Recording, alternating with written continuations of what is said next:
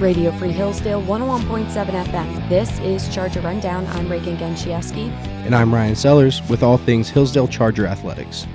So this week we are bringing on a extra special guest, another one of my teammates, Madison Rathbun. But first, The Charger baseball team ended up going 1 and 3 this past weekend against Cedarville, winning the final game 7 to 3. Louis Beals led the way with a monster performance and ended up with 3 home runs, including a grand slam as the Chargers snapped a 5-game losing streak. In their final meet before the championship season, the Charger men's golf team finished in 7th place at the Bill Blazer Memorial Invite in Urbana, Ohio. The women's softball team swept Walsh on Sunday 5 to nothing and then 6 to 3 in 8 innings. The Chargers then went on to defeat Malone on Monday 18 to 7. The Chargers are now 8 and 1 in conference play. The women's tennis team battled against number 32 ranked Findlay but fell in the end 4 to 3 on Sunday. The Chargers are now 3 to 2 in conference and need one more win to secure a spot in postseason play. And the men's tennis team fell to Findlay 4 to 3 on Sunday after winning 3 of 6 singles matches in the contest. At the Lee University Invite, junior Nikita Maines, who for the second straight weekend shattered her own school record with a mark of 15.34 meters in shot put, breaking her old record of 14.99 meters. And coming up this week, the track and field team will head to California over the weekend for a series of invitationals. The Charger baseball team hosts Lake Erie over the weekend in a four game series. And the Charger softball team hosts Trevecca on Friday and Kentucky Wesleyan on Saturday in a pair of doubleheaders. The men's tennis team will travel to Walsh for a Saturday matchup, and the women's tennis team will travel to Ursuline on Friday and Walsh on Saturday.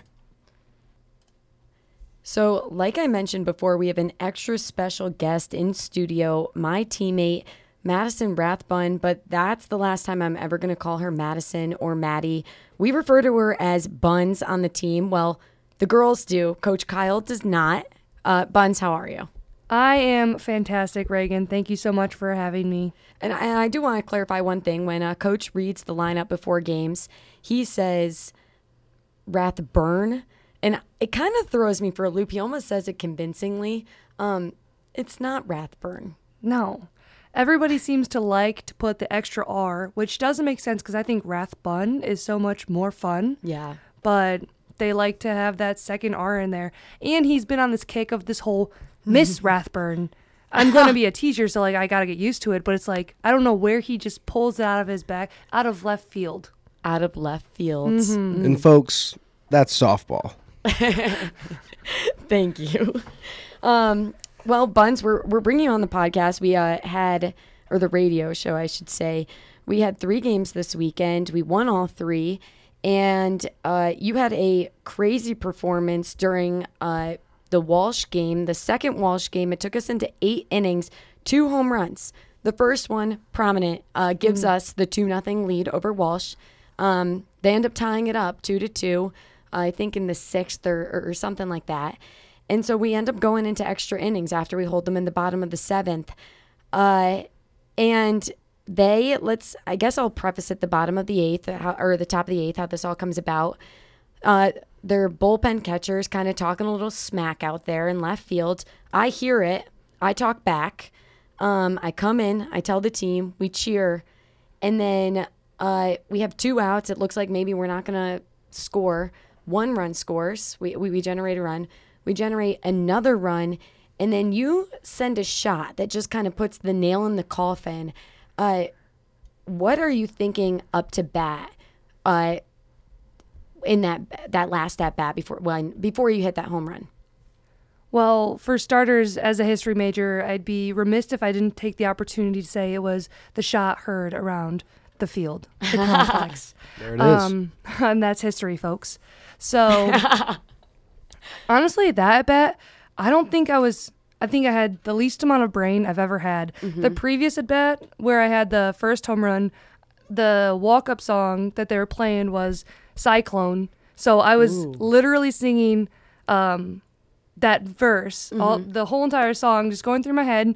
And then that the pitch came in, and so I was singing that song in my head on that pitch. And then the uh, the second at bat, it was like I knew if Jenna got on, I was like, oh, great, Jenna's going to get a hit, and then I'm going to get hit, and this is going to be great. And then just the first pitch, and it was, it was Gockenbach. Yeah, I was just you know, it was about to ask. Gockenbach. So Elaine had been training me all week. She said, every time you hit the ball, you think Gockenbach. So I, I- said, Can I jump in? yeah. Yeah, what what is this?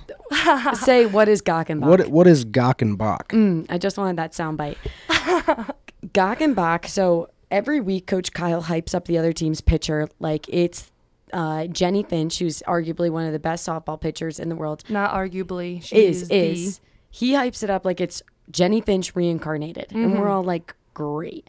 So we've been preparing for this screwball, and they they put it on the machine, and it was it was breaking about. So the way a screwball works is it comes like it's going to hit you, and at the last minute curves for a strike, right? Mm-hmm. And we were practicing against this screwball out of the machine and it, it was jumping like three four inches. I don't i've never seen anything like it.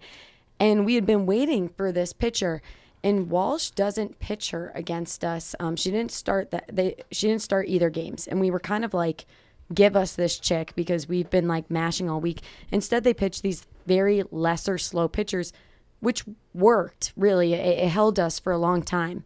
So they eventually put her in um, when it's two to two because they're like, oh, now we'll bring in the heat. She throws hard, like low 60s. And we were like, thank God. We were like cheering. I went through and I high fived everybody in the dugout. I'm like, it's Gockenbach. This is what we have prepared for. So keep going. So you get up to bat against Gockenbach. So I get to go against Gockenbach, and she had beaten me the first at bat, and I was like, I just can't let that happen again. I mean, this is Gockenbach, right? Yeah. So I don't know. I think it was like the very first pitch, and she wasn't throwing anything inside. It was all screwballs on the outside, which is really weird because it's it's a very difficult pitch to throw consistently for a strike, and he was giving it to her, I suppose. But I'm just I saw the first pitch, and then I didn't see the ball again the rest of the game. And so that that screwball that is throwing on the outside of the plate, she she just kept moving it over. I noticed that during my at bat with her too.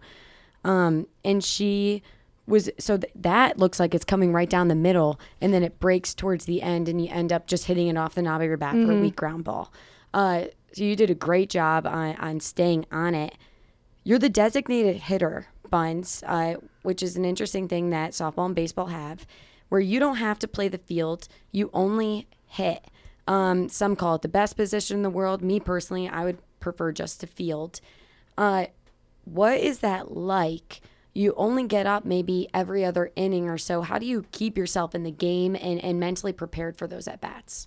I think one thing that has definitely helped with the filling that designated hitter role is the fact I'm a utility fielder. So I've never really had that one position on the field that I know is mine. So honestly, embracing the designated hitter, like that's my position now. So I feel like there's some sort of ownership to it, which has made it way more fun to play than any of the other positions I've dabbled in the last five years, um, which has been cool because previously I would have said I only want to field, but I think that also comes with I didn't have the same sort of confidence that I have in the box as I do this year, which has been cool to see in myself because I can see it in other people.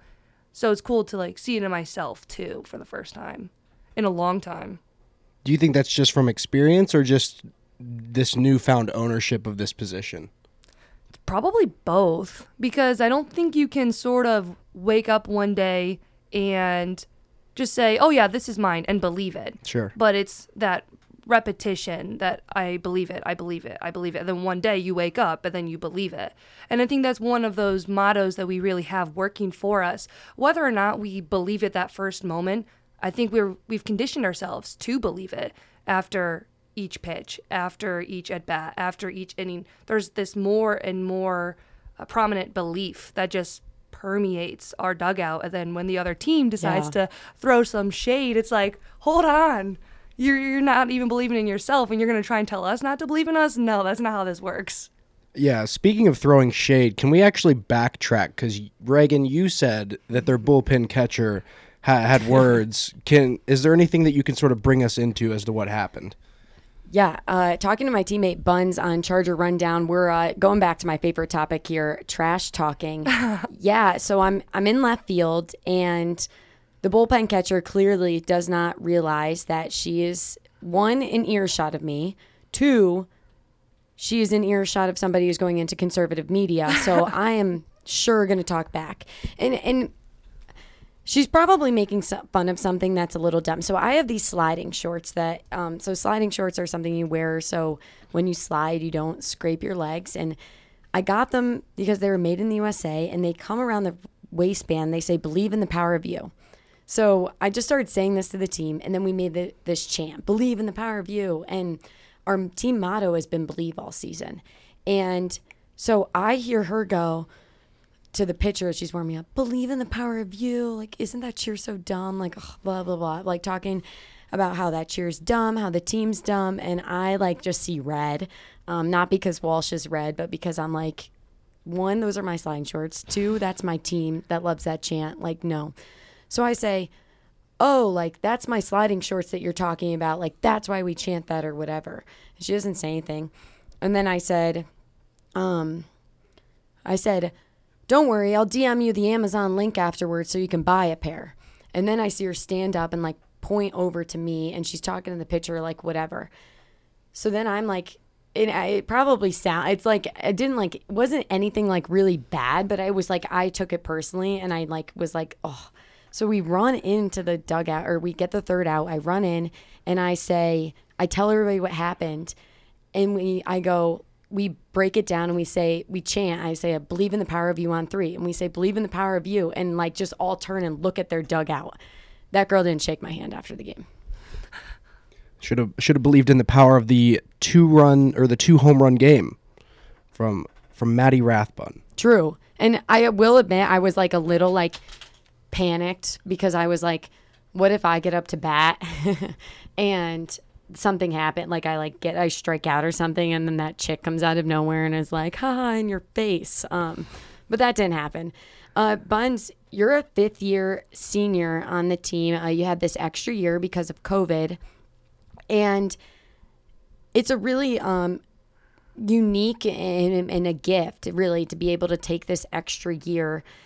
What made you decide to take your fifth year? Because it, you know, it, it's not like we decided to redshirt anything. We were it was a season that was cut short. Yeah, so I think the number one thing is the fact that Hillsdale's a fantastic place to just continue to learn who you are, learn about the world and whatever it is that you're interested in.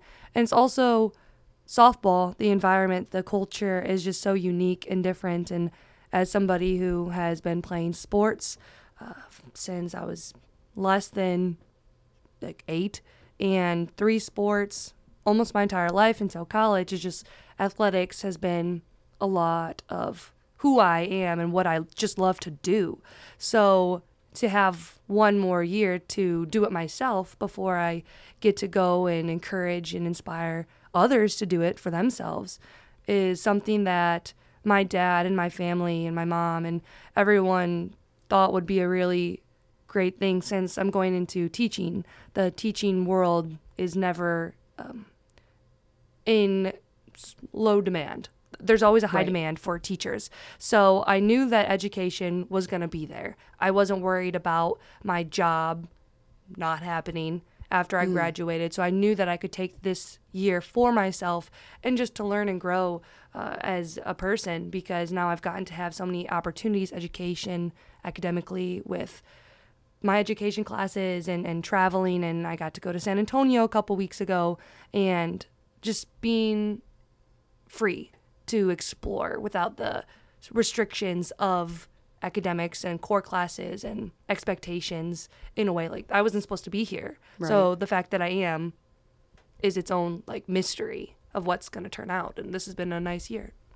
And you touched on, you know, one of the reasons that you wanted to stay was because the softball team, it, it's special. The sport is special, but um, uniquely this program and this team. Can you elaborate on what you find to be maybe like the, the secret to or, or what just is so unique about Hillsdale softball? I think the number one thing is just how much we love to have fun and how much that fun is just organically created in every conversation, every interaction, whether real words are spoken or just straight up random sounds um, between one another. And it's cool because it's across the board. There isn't one person on our team that is too cool to do something that's wildly ridiculous for a, a you know, collegiate athletic game. And that's really cool. You're not going to find that many places. You're not going to see that on many teams where you just have across the board 20 some girls who are singing in between innings, mm-hmm. uh, singing during at bats, dancing in just like very wholesome and vibrant, silly ways. And it's contagious. It's really contagious to be around it and to be in it. And I, and I think that's a great thing too for the programs to have. And, and our coaches always say this too, and we have recruits, and it's that the best recruiting thing that this place has is not the coaches, it's not the facilities, it's not the jerseys, it's not whatever. It's the players. So I think once you can get people that are interested in being here, at least just the slightest bit, if you can get them in the locker room or at a game with players, and you can see how much they truly care, not just about the sport and winning, uh, but about their teammates and just about representing the institution. Uh, I, th- I, think that's a really a really important thing that has to be said about about Hillsdale. Oh, without a doubt, and I think you know, we always are like, "Hey, coach, let us speak to the recruits. Let us go to these recruit lunches because we do like to to talk to these people." I mean, I spent my recruit visit with Buns um, playing card games until two a.m. and that's like kind of what I'd already committed at that point, but that's what had made me comfortable was getting to meet uh, teammates. Uh, Buns, you know, as we're we're graduating, we're about a, a, month out from graduation. We probably have about a month and a half left um, of softball. What do you think? Uh, well, I guess one thing that's been on my mind is legacy. You know, you want to kind of leave an impression on the younger kids that they're going to bring through, and what do you think you hope your legacy is to be, or, or you hope to create um, in your last few weeks here at Hillsdale? This is a deep question. Mm. I'm an emotional person as it is, so I would not be surprised if I accidentally start to cry. Cry. Um, only because like I care that much about yeah. everyone, and I had mentioned it a little earlier. The opportunity to coach after softball is super exciting. Just to get to inspire and encourage those who are younger than me. And I hope that I've been able to do that already, starting with, you know, juniors down to freshmen. Um, just trying to get them to see what took me five years to understand.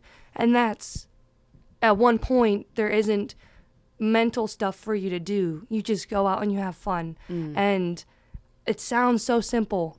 and it's so, it's probably the hardest thing um, to do in almost any sport, especially softball, just because you're constantly failing. So if you're looking for results, if you're looking for those two run home runs or two home runs, multiple hit games, and you're not getting those and you're not having fun just playing, then the sport is going to take a very hard toll on you.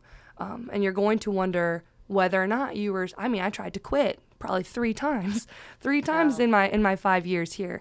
Um, and so the fact that I'm here a fifth year after I was completely sure that God was going to uproot me my freshman year and that I just wasn't meant to play softball my sophomore year and COVID hit my junior year. The fact that I'm here five years later is just a testament to how much I have been able to release myself from the pressure that is results and to allow myself the freedom that is to just play. I completely agree. I think that's also something that's super important in softball. Like you said, I mean, uh, a good, maybe an All American fails about 70 to 60% of the time. A good All Conference player fails about 80% of the time. And it's really important to just play and have fun. Uh, you touched on your faith. Um, briefly, Buns, what do you think the biggest lesson uh, God has kind of taught you, or can you sum it up into one word, um, five years into one word that the Lord has taught you? Can I have two words? Sure. Heart posture. Ooh, explain. So that's going to be more than just one word. That'll be more than one. Just go two for words. it. So heart posture is not checking the box. It is everything that you do. You're doing it because you have the freedom to do it, right? When what you want to do is what you ought to do, that's when you're truly free. And God has created us to be free people, free creatures. If He didn't want us to be free, then we would all have a relationship with Him and we would all be saved and etc. And whatever theology there is, it's, uh, you know, heart posture. So if you just do something just to do it, I just think you are, myself especially, missing out on the goodness that is life itself. Um, in in brief. Well, Buns, thank you for coming on Charger Rundown. That 20 minutes kind of just flew by. We really appreciate it. I've learned so much from you as a teammate, and I'm looking forward to watching plenty more home runs with you and having your back uh, in the next month and a half. And thank you to listening to Charger Rundown on Radio Free Hillsdale 101.7 FM.